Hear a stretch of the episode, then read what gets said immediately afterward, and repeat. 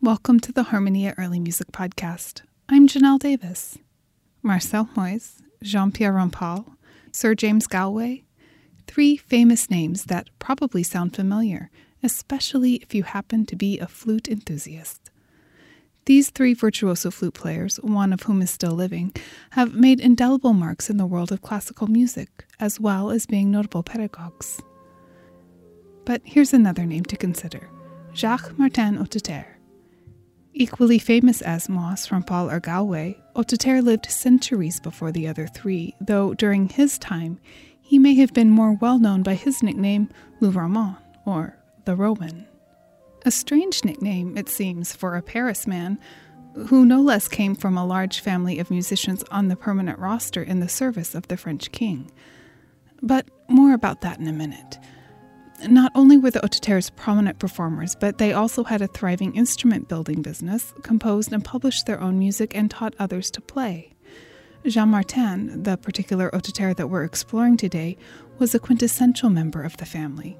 He knew how to do it all and was very good at it.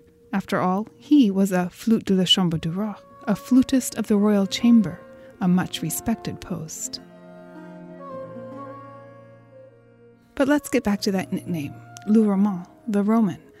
Corelli in Rome was especially influential during the dawn of the High Baroque. Incidentally, Jean Martin landed a job in Rome as maestro di flauto to Marchese Ruspoli early in his career between 1698 and 1700. Soon, Italianness became the thread that permeated Jean Martin's composition, of course, with unmistakable French finesse. Think croque monsieur topped with bruschetta instead of bechamel. After his stint in Rome, Jean Martin mixed Italian flavors into his French style whenever he cooked up new music. It's only appropriate then that even after he returned to France, Jean Martin's nickname, Le Romain, stuck with him the rest of his life. Here's the opening movement of Le Romain Hotteterre's Trio Sonata No. 5 from his Opus 3 collection.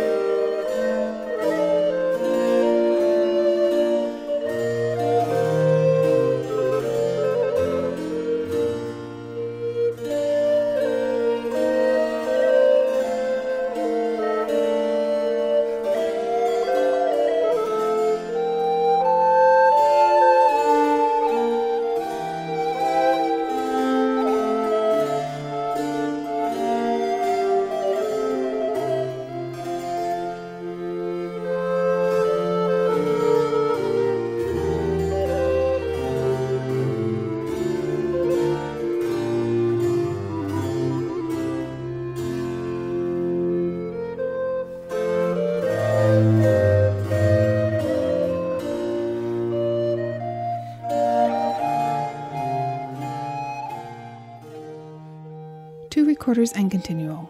Quite beautiful. But which do you think? French or Italian? Listen for comparison to a bit of a decidedly Italian Corelli trio sonata. Pay particular attention to the bass line.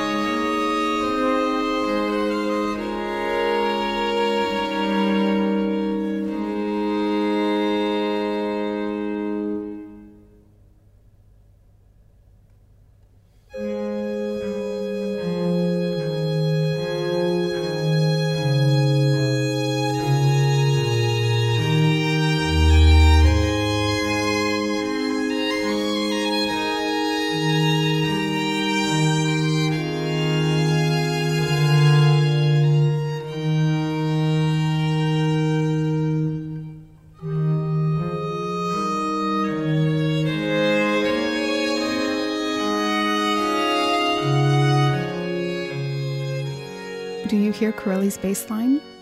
Sound familiar? Here's the Hotteterre again.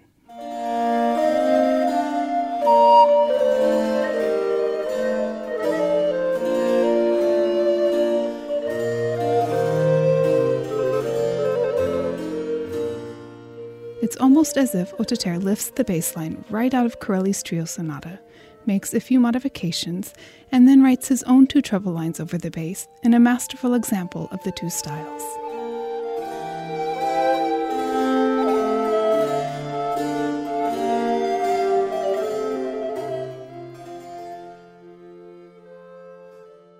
As a pedagogue, Hotteterre was able to reach a large audience through his how to series of books.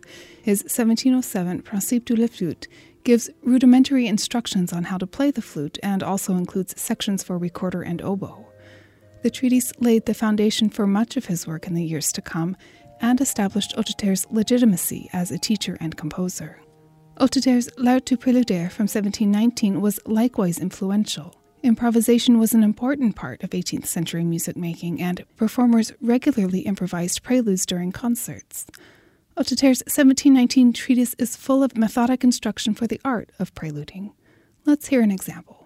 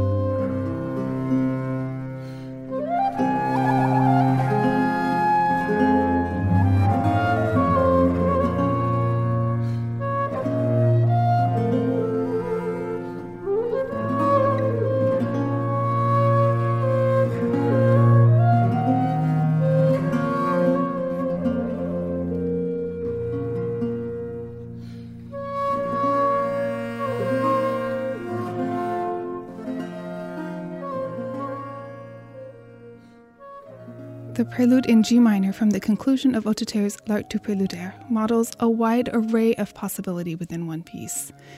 Interestingly, the prelude is reminiscent of another G minor piece, the opening adagio of Bach's first solo violin sonata. The two works share similar pacing, mood, and melodic contour, and is perhaps not such a surprising comparison as both Bach and Hotteterre experimented in the Italian aesthetic of improvisatory preluding but that's a topic for another day. Camerata Köln's 2015 CPO release of Volume 2 of Hotteterre's complete chamber music explores the depth and breadth of the composer's imagination and his ability to assimilate Italian styles, creating in the end his own distinctive sound. Hotteterre's competence as a composer is well matched on this recording by the members of Camerata Köln, Particularly noteworthy is the group's chosen orchestration in the pieces that adds yet another layer of interest for listeners.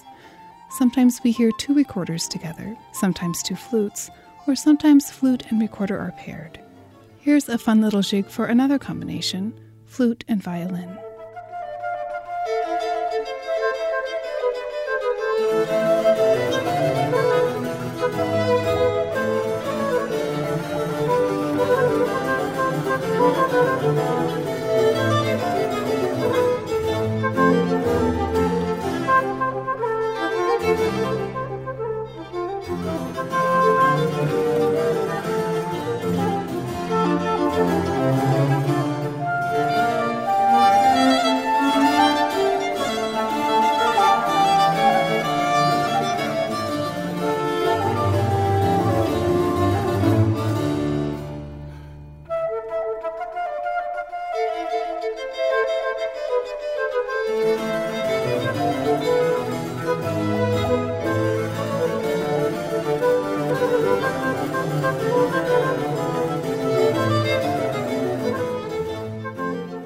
That's it for this time. If you'd like to hear more from this recording and L'Ouverement Hotteterre, you'll find a link on our website. Just visit harmoniaearlymusic.org.